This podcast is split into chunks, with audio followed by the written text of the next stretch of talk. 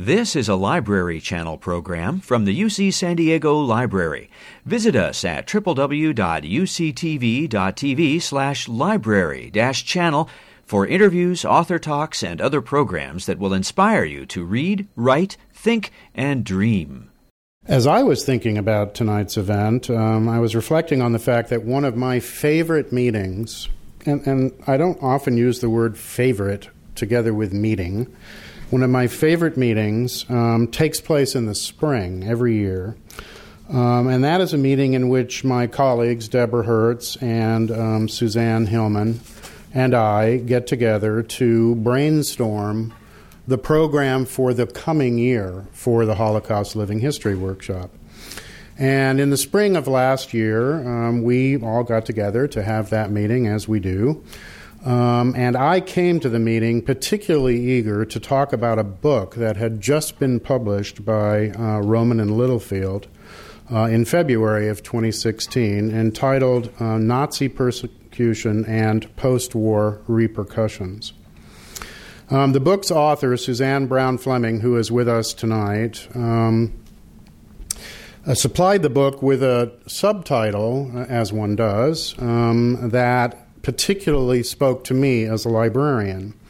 And that subtitle is The International Tracing Service Archive and Holocaust Research. Um, at the risk of seeming colloquial about it, she had me at the word archive.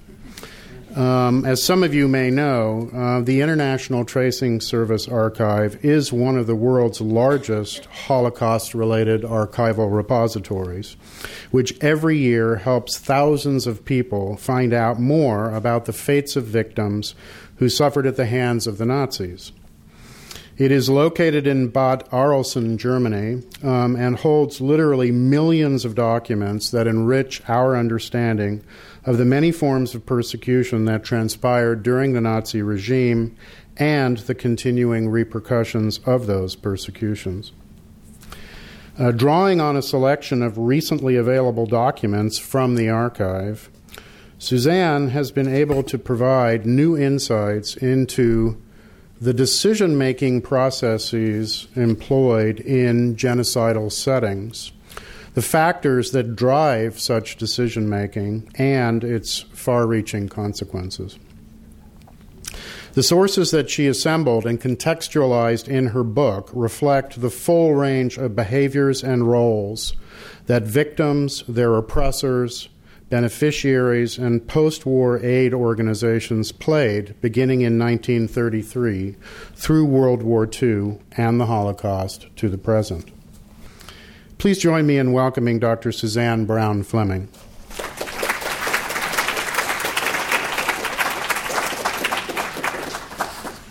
So, you have heard a, a few times the International Tracing Service in Bad Arolsen, Germany, was until 2007 the largest closed Holocaust related collection in the world.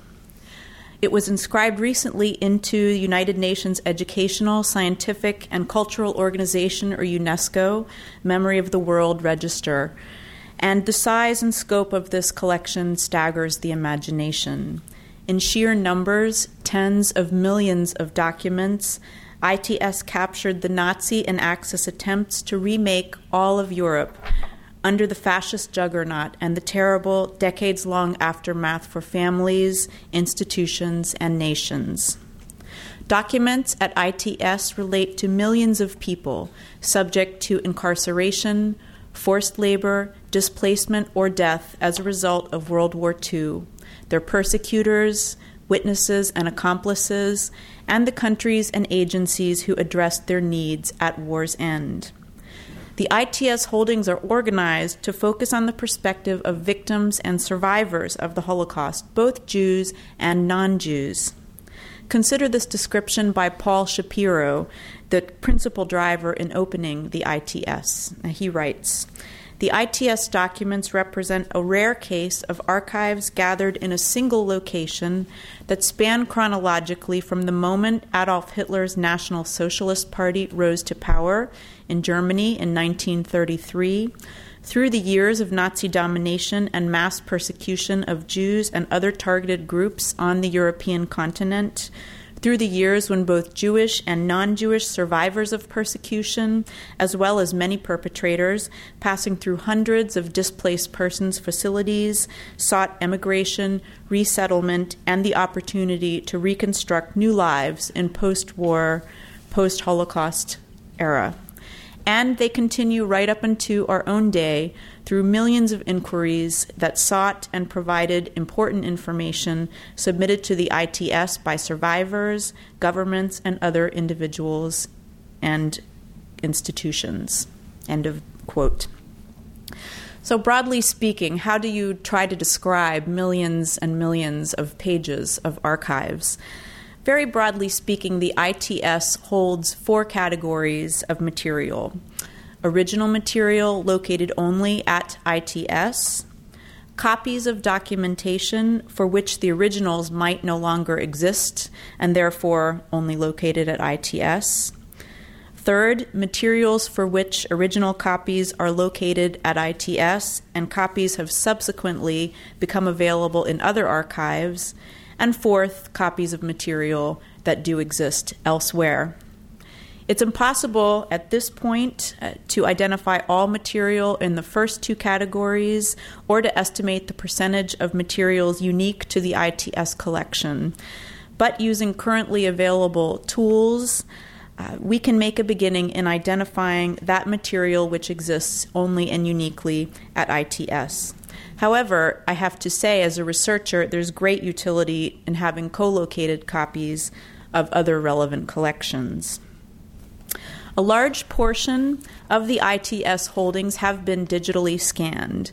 And currently, the scanned portions of the ITS holdings are organized into distinct units. And we're going to run through those units to try to give you a sense of, of what you might find. Uh, the history of opening this collection in 2007 and the withdrawal of the International Committee of the Red Cross in 2012 as administrator of this archive is very compelling, but not the focus uh, this evening of my presentation. Uh, today, the ITS in Bad Arolsen is under the directorship of Floriane Hohenberg, and its working guidelines are defined by an international commission, or the IC, that consists of 11 member states. Those are Belgium, France, Germany, Greece, Israel, Italy, Luxembourg, the Netherlands, Poland, Great Britain, and the United States. The German Federal Archive, or Bundesarchiv, is an institutional partner today, and ITS has provided copies of these scanned documents to designated institutions within these International Commission states.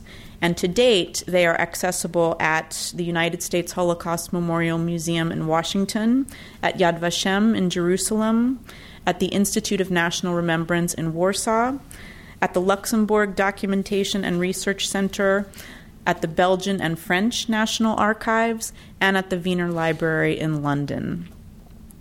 And therefore, if you want to use them, you can do so in Washington, Warsaw, Paris, Jerusalem, Brussels, London, or Bad Arolsen. Now, the history and original mandate of the ITS is as a tracing service and not an archive and this meant that documents were organized according to their utility in clarifying individual fates rather than by so called provenance or origin of the document. And so they're filed basically chronologically by the date they were received in Bad Arolsen. Existing search tools and finding guides uh, do not yet consist of strong descriptions, but this is changing and very rapidly changing.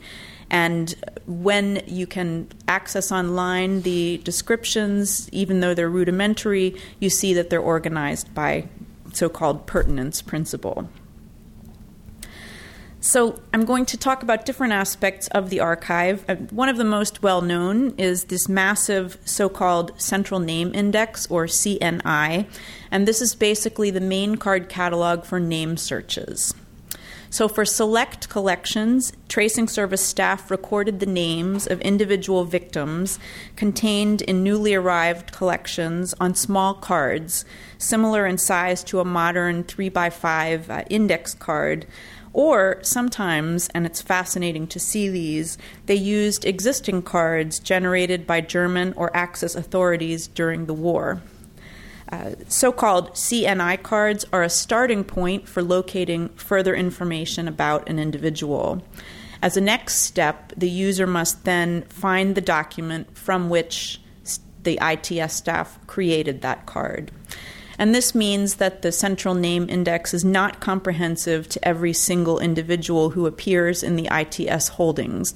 So if you are looking for someone and you don't find them in the central name index, it doesn't mean they're not in the collection. Uh, in some cases, a tracing service staff uh, inter- created entirely separate card files attached to particular collections, and in many collections, victims' names are not carded at all. So let me just show you a few examples of what one can find in this so called central name index.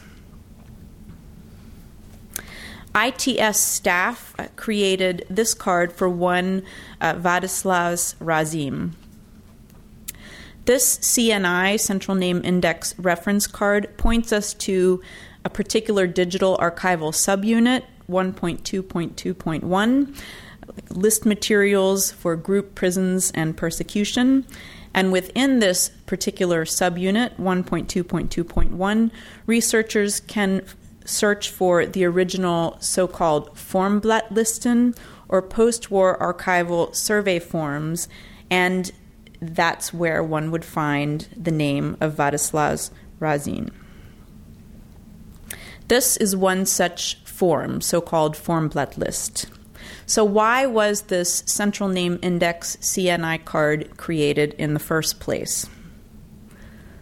Uh, in March 1990, the Bavarian Red Cross in Bamberg, Germany, turned over to the ITS 11 original letters addressed to Razim while he was incarcerated in the small fortress of Theresienstadt, and subsequently, according to further ITS documentation, in Dresden and Bautzen.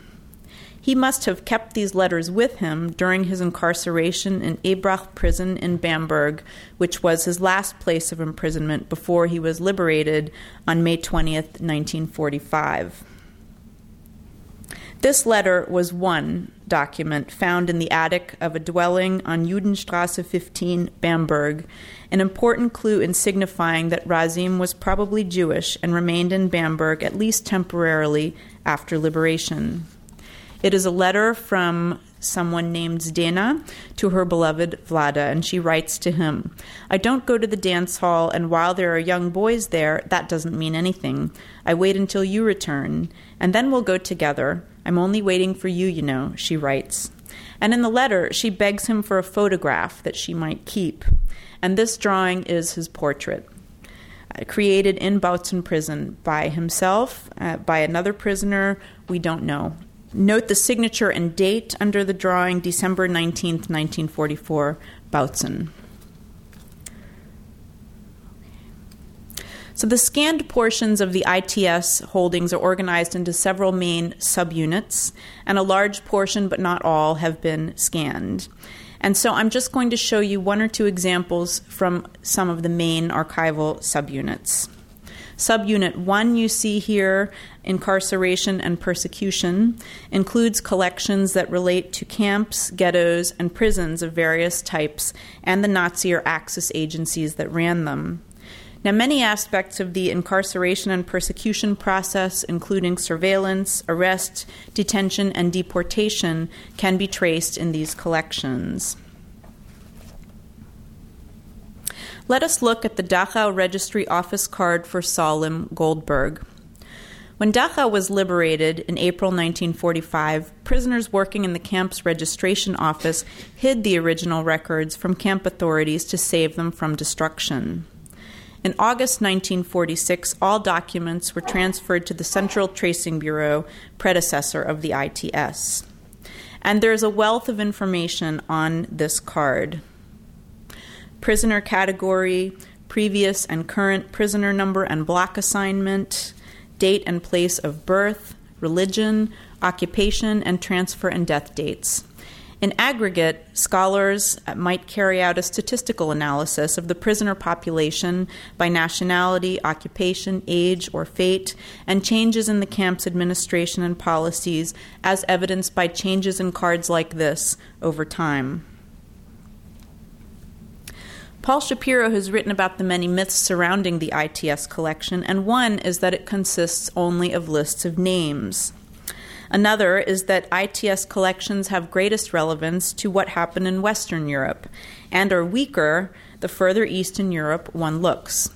He argues that both require qualification, and this hand drawn illustration of the camp infirmary in Vapniarka, part of Romanian administered Transnistria from 1941 to 44, and today in southwest Ukraine, very movingly illustrates.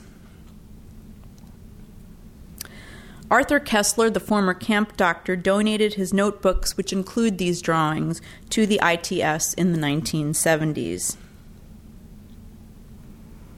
Subunit 2 uh, has a long Germanic name Registration of Foreign Persons and German Persecutees through Authorities, Insurance Companies, and Firms, 1939 to 47. Uh, this is a strong primary source base for study of labor camps operating outside the aegis of the SS camp complex, usually operated by private companies or municipalities, and in many cases utilizing Jewish slave laborers or so called Eastern workers or Ostarbeiter, prisoners of war, civilian contractors.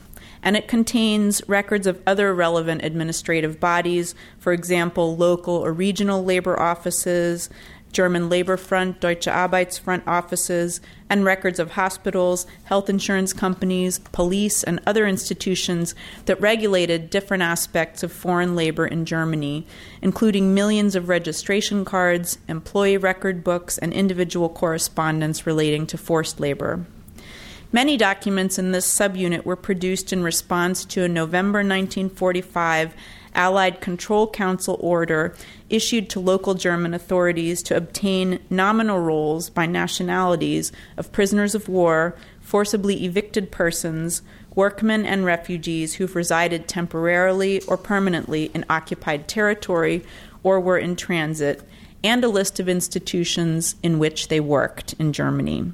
And so, German organizations ranging from German municipalities and industry to clergy to butchers, bakers, and candlestick makers, literally, had to supply Allied authorities in all four occupation zones with detailed lists of the foreign and mem- foreigners and members of previously persecuted groups that they had employed and together these records yield a detailed picture of the nature and implementation of forced labor, both Jewish and predominantly non Jewish, in Nazi and Axis dominated Europe. This is a list of foreign nationals who worked for one Louis Topol wooden house and barracks construction in Viermünden, Germany. Digital images in the ITS almost always include a front and a back page. That's good to know. Uh, this is the back page.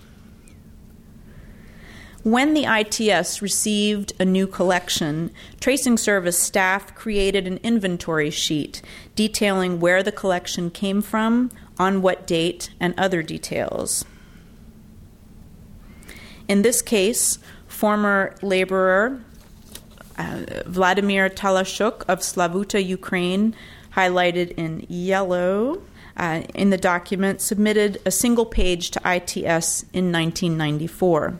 And here the trail goes cold, and we do not know why Mr. Talashuk only submit the, submitted this one page, or when or why the original document was created. And let me give you a second example. I, I find her portrait very compelling.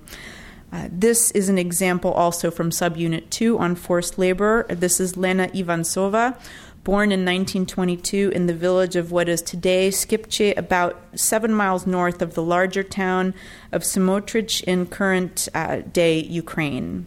She's single, ethnic Ukrainian Greek Catholic, and employed in Germany as a maid or Haushilferin. Number 2856 is her identity card number, and the patch you see, Ost, means Ostarbeiter or civilian worker from the East. And just one final example from this forced labor uh, section of the archive. I had mentioned uh, Allied orders. In October 1945, the Allies issued an order, and German military grave services asked that all mayors across Germany, all burgermeisters, register the graves of Allied nationals in Germany on a specific grave register form. And this is a drawing of the grave of a French prisoner of war. Uh, named Devereux, who was killed in an air attack in the German village of Oberbernbach, which was attached to a grave register form, and we have no concrete information of why the mayor of that town would have included this uh, illustration. Subunit 3, Registration and Files of Displaced Persons, Children, and Missing Individuals, is the massive, massive body of administrative paperwork to cope with millions of so called displaced persons, or DPs, when World War II ended. Former concentration camp inmates, forced laborers, prisoners of war, those in hiding, and those who had fled from communist Europe um, to Nazi Germany could be counted among them. ITS holdings consist of materials generated by the international organizations tasked with caring for these displaced persons, including those of the UNRRA, United Nations uh, Rehabil- uh, Rehabilitation. Um, rehabilitation and Relocation Agency, the IRO, the International Refugee Organization, the International Red Cross, the Intergovernment Committee for European Migration, or ICEM, and the United Nations High Commissioner for Refugees, and also of religious or national bodies like the American Jewish Joint Distribution Committee, the Joint, uh, the Jewish Vocal Education Organization ORT, the Hebrew Immigrant Aid Society, HIAS, the Jewish Agency for Israel, the National Catholic Welfare Conference, NCWC, and many others.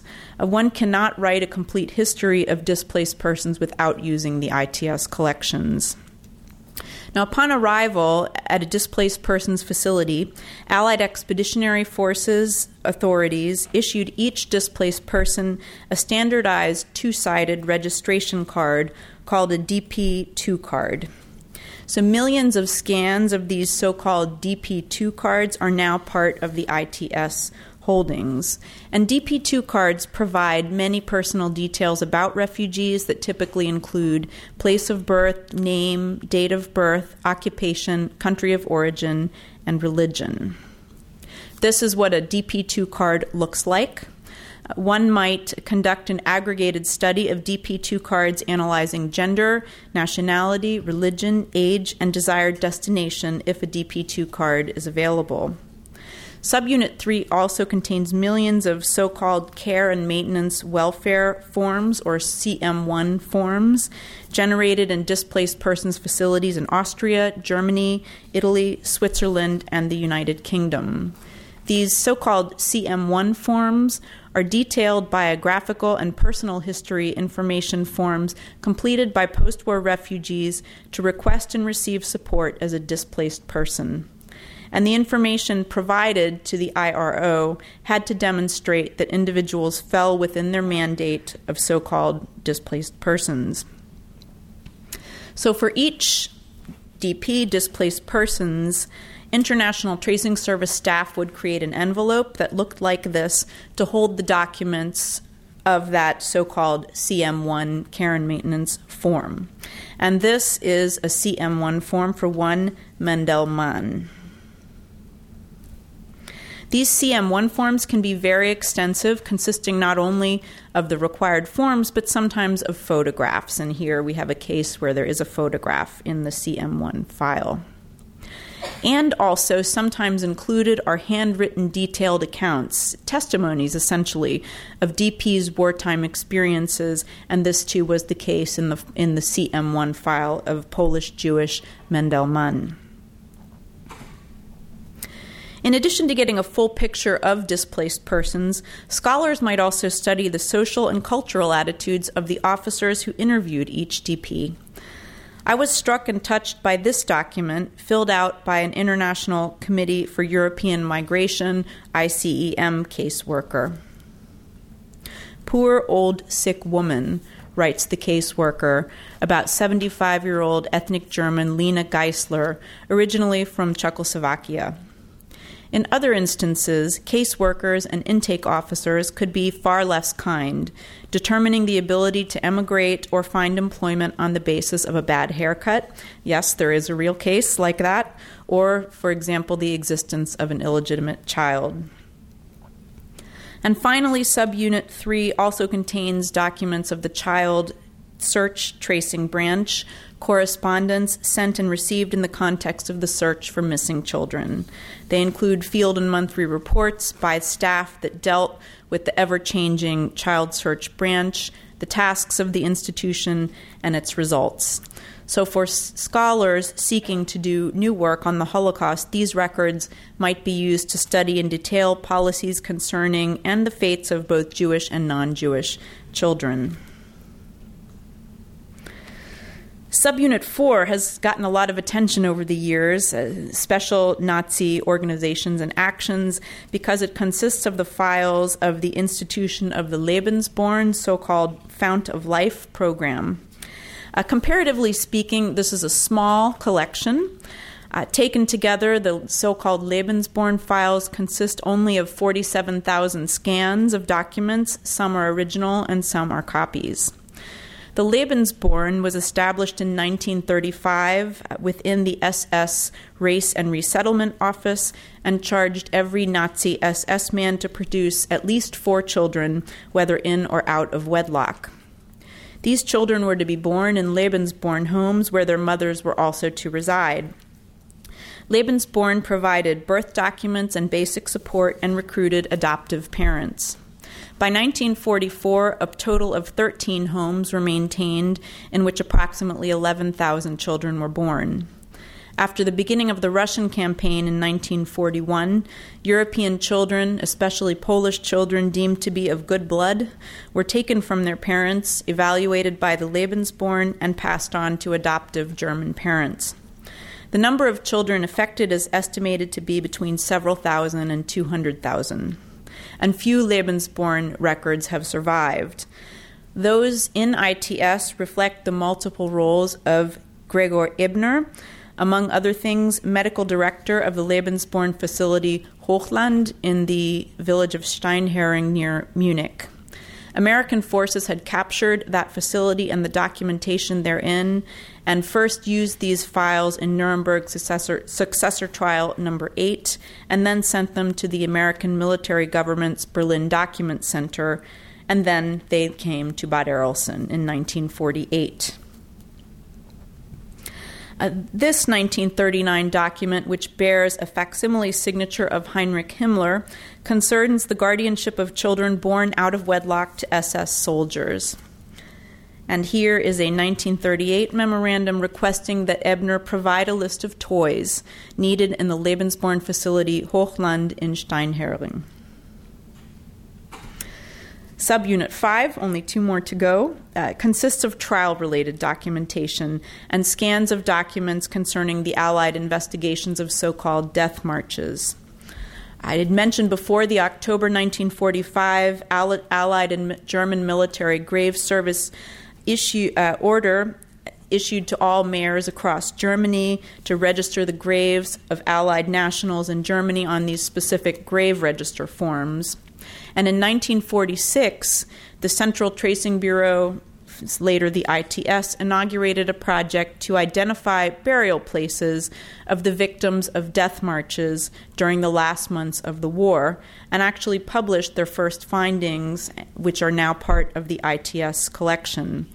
It was a project carried out over four years, finishing in 1951, and as a result, we have three volumes and thousands of pages of investigative records about death marches from Buchenwald, Dachau, Mittelbau-Dora, Flossenburg, Neuengamme, Sachsenhausen, some of their satellite camps, and documents about hundreds of cemeteries and mass graves, all part of ITS holdings. I'm showing you this famous map of Sobibor, the death camp Sobibor in Poland, created by SS officer Erich Bauer for the 1965 Hagen trial, which is well known to Holocaust scholars as an example of the material that, as I mentioned, is available in other archives and also available digitally in ITS. And I chose it also to contrast to a map that is original to ITS and exists only in Bad Arolsen. This is also a map of Sobibor, uh, created by members of the ITS staff in February 1950 as part of this uh, documenting the Death Marches project. And it's one of many original maps to be found in ITS. This is a testimony that we find hundreds and hundreds of in ITS from a German resident of a small town called Heilbronn Böckingen. And, and Herr Gessinger was his name, describing a death march through his town in early April 1945. Uh, when we asked, he testifies in this document, quote, we were told the prisoners were from Neckarelz, a subcamp of Natzweiler, put to work in arms manufacture. The prisoners were in a completely depleted state. End quote. And then he describes in the document here efforts by German onlookers, in his words, to provide food, cigarettes, and clothing, and then the open murder of prisoners who collapsed by German guards. 16 he witnessed were murdered in all. So, scholars who were studying the still discussed question of what Germans knew and when they knew it would do well to examine these testimonies uh, that cover late 1944, early and spring 1945, where German, German nationals witnessed and saw with their own eyes death marches and prisoners being marched back into Germany. As we briefly saw, Allied authorities uh, had to record when foreign nationals were buried, and therefore every German village and town had to submit a report. And this is a hand drawn map of a Jewish cemetery in the small village of Hoppstädten Weiersbach, where five unknown Russians and five Poles, presumably forced laborers or prisoners of war, are also buried there. Uh, we do not know the cause of death or why they were buried in the Jewish cemetery instead of the town's Christian cemetery, which was usually the case. And the last subunit that I'll talk about uh, contains the administrative records of predecessor organizations, the child tracing branch, and the case files in search for missing individuals and children. And these are called so called tracing and documentation or TD files. This is a massive, massive portion of the ITS collection. These files contain in, incoming and outgoing correspondence with victims of Nazi persecution, family members, and governmental organizations.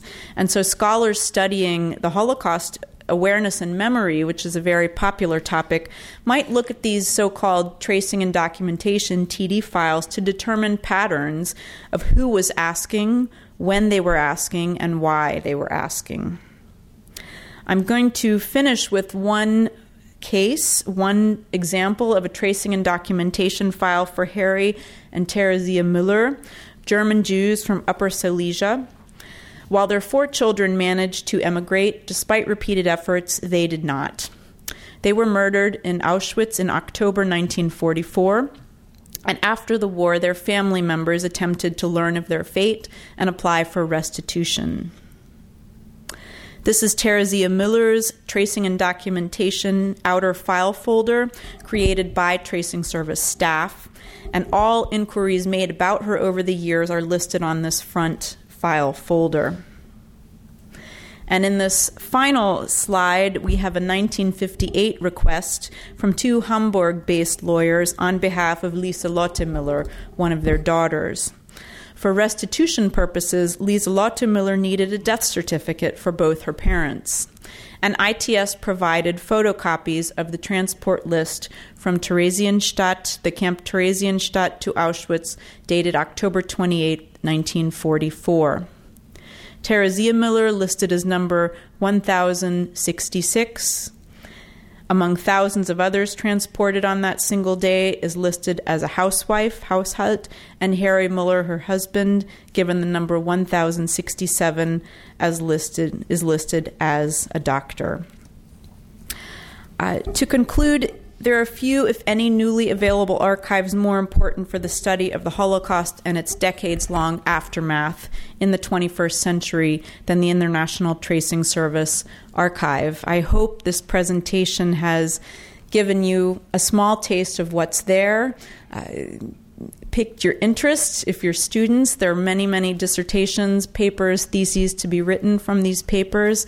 If you are a survivor or from a family uh, with uh, survivors. I hope that if you have not written to one of the repositories to ask if there's documentation on your family, that you will do so because there probably is in this massive file.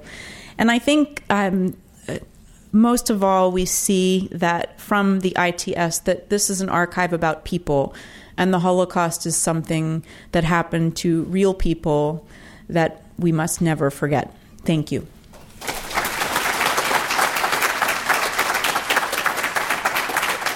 Thank you very much for your very important work that you're doing.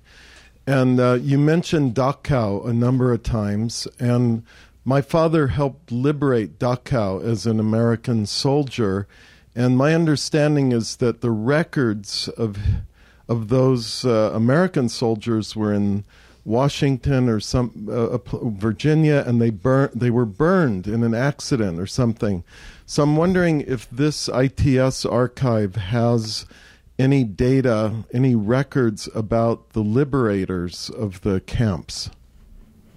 It's a great question, and in fact, there are some very interesting original uh, documents in ITS where American liberating soldiers were interviewed immediately um, after the war, within that first or second year, and those testimonies are in ITS, and I think maybe even Dachau was one of the camps. So I'm happy to send you, uh, give you my email, and I'll put you in touch with some colleagues of mine who can double check that for you.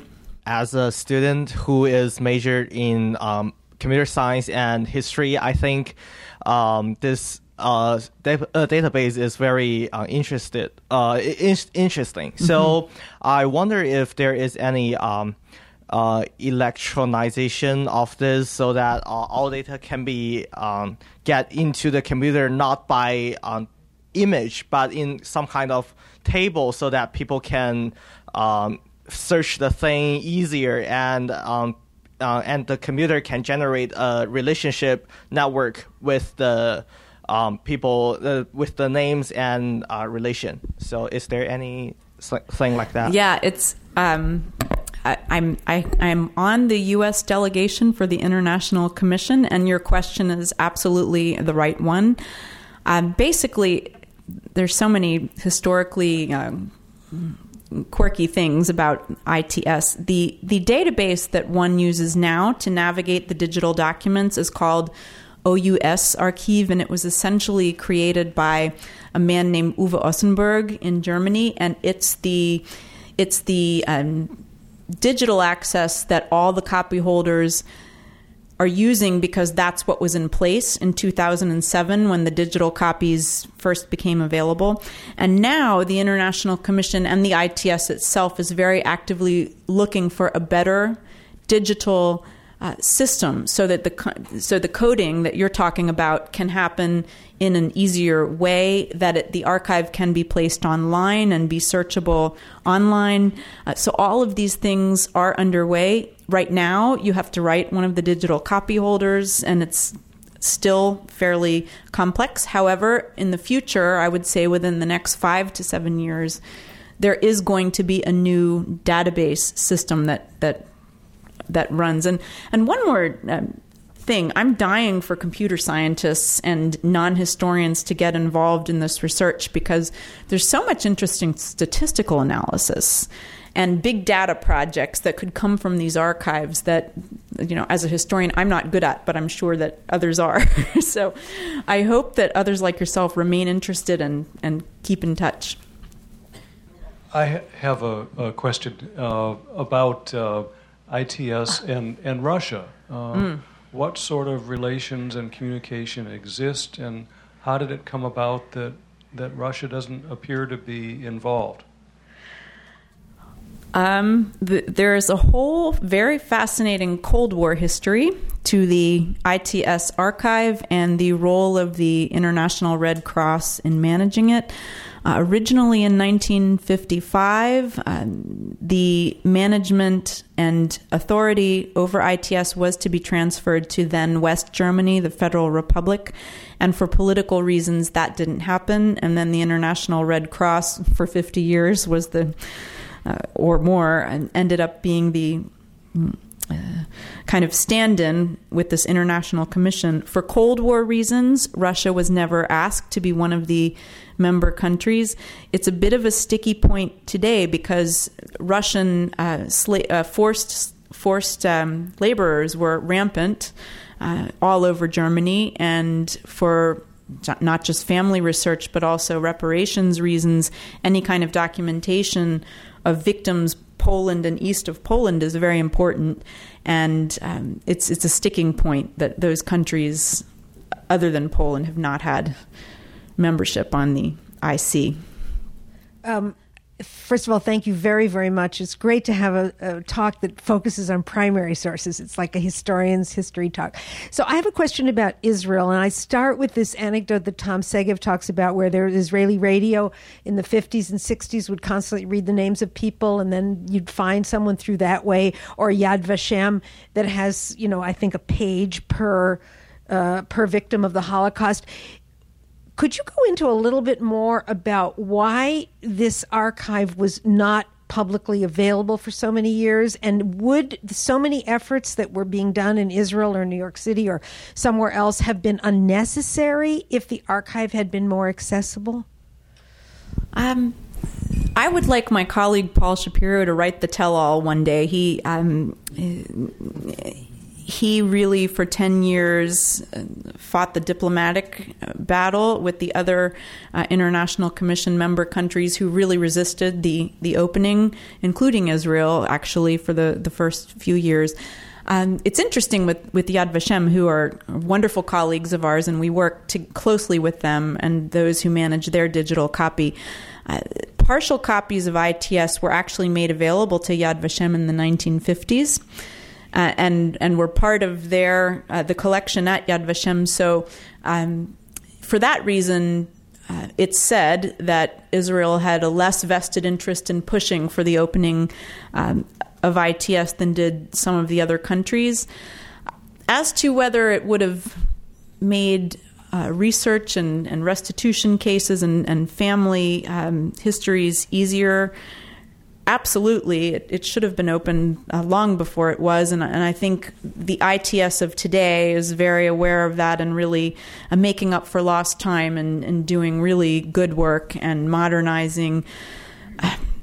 Even searching the documents, it's very, because they're so massive, it's even had they been open, there's still the issue we're struggling with that the young man mentioned about how do you search an archive that's millions and millions of pages and what's the best digital system? So i'm not sure it would have been a total cure-all but it, it, there are many families who um, the survivors and the families died before ever having access to information about where some of their family members last resting places and, and those things are just criminal. I think the 60 minutes piece really points out how critical it was to have access to this archive. Thank you very much for your talk, and I also want to thank you for the book that you wrote that was mentioned in the introduction. And the examples that you use in your book are very moving, and I, you know, they're not just statistics and so forth. Um, I have used the ITS, and I have gotten a very quick answer, and I've uh, gone through several layers of, of questions.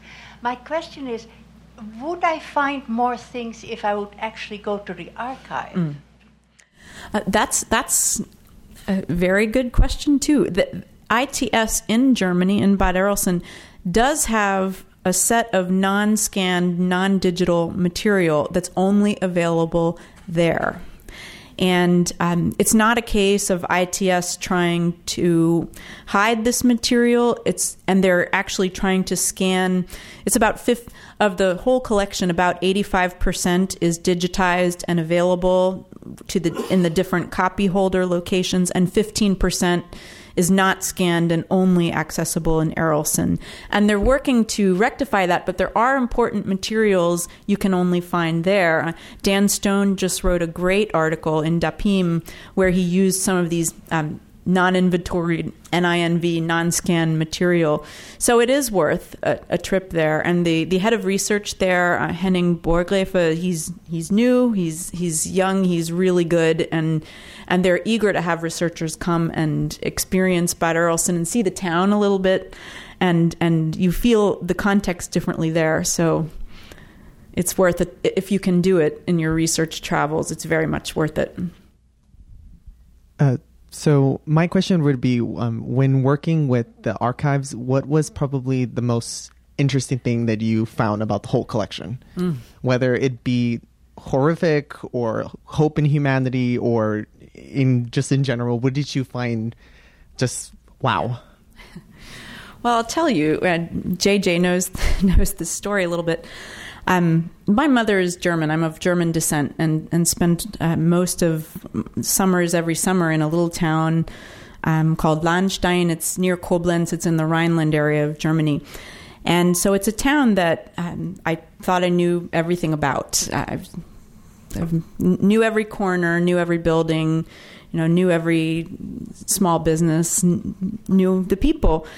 And um, when I was researching this book, and this it was the summer of I think it was summer of 2013, uh, my uncle had was passing of cancer, and I was going back to Lahnstein, and and I was in the middle of trying to write this book, and I just in the keyword search I put in the name of Lahnstein, and hundreds and hundreds of digital documents popped up, and I was shocked because this is a town of 15,000 people. It's not a big place.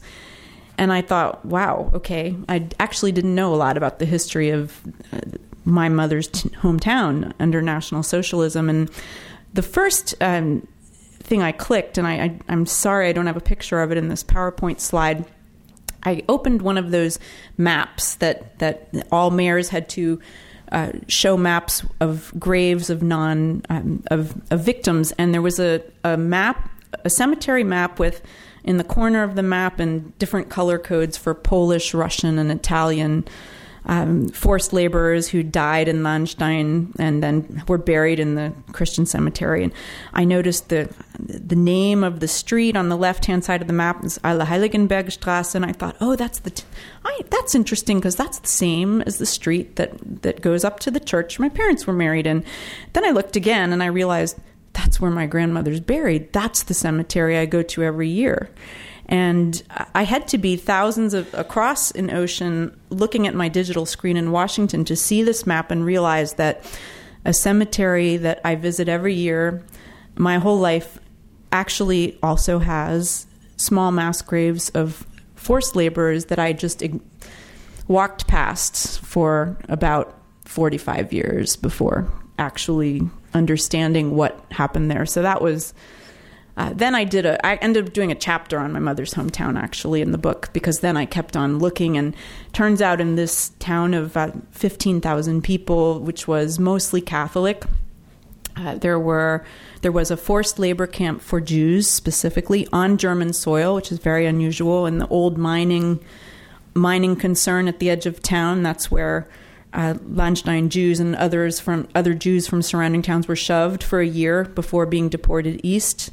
Uh, right there in town, uh, several major businesses and small businesses and you know bakers that still exist today using Italian and Russian and Polish forced laborers. The uh, the chapel where my uh, aunt was married was a prisoner of war camp during run by monks still uh, during during the war. There was a displaced persons camp after the war. There were several types of prisons, and the townspeople were really vicious. I mean, some of the testimonies of everyday Lahnsteiners saying that they saw a, um, a Ukrainian forced laborer who had snuck out and was trying to steal potatoes from their garden patch and calling the um, writing the local SS uh, and guards, go pick him up. He's trying to steal my potatoes, and just really petty, petty stuff on on streets.